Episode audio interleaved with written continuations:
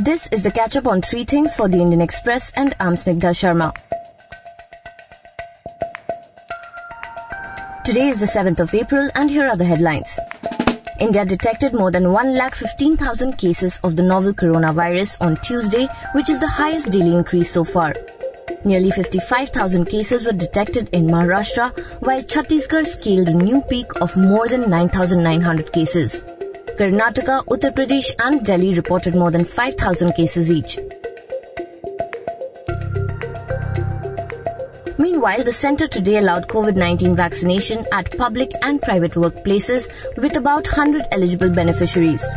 In other news, Maharashtra Health Minister Rajesh Tope has said that the state is running short of vaccines and is likely to exhaust its stock in three days.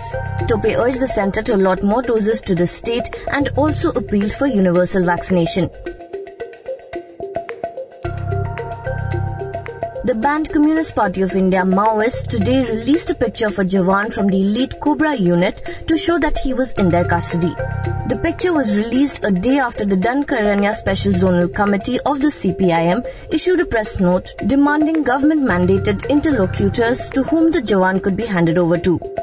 To know more about the Chhattisgarh Maoist attack that left 22 Jawans dead and many injured, do listen to today's episode of Three Things on the Indian Express website.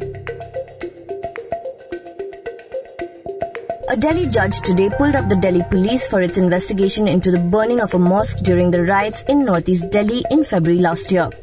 The judge observed that the police proceeded in a hurried and unholy haste. Normal life has been disrupted across Karnataka and in Bengaluru today due to the strike called by the workers of the Karnataka Road Transport Corporations. The strike by the corporation workers brought to a halt bus services, leaving commuters with no other option.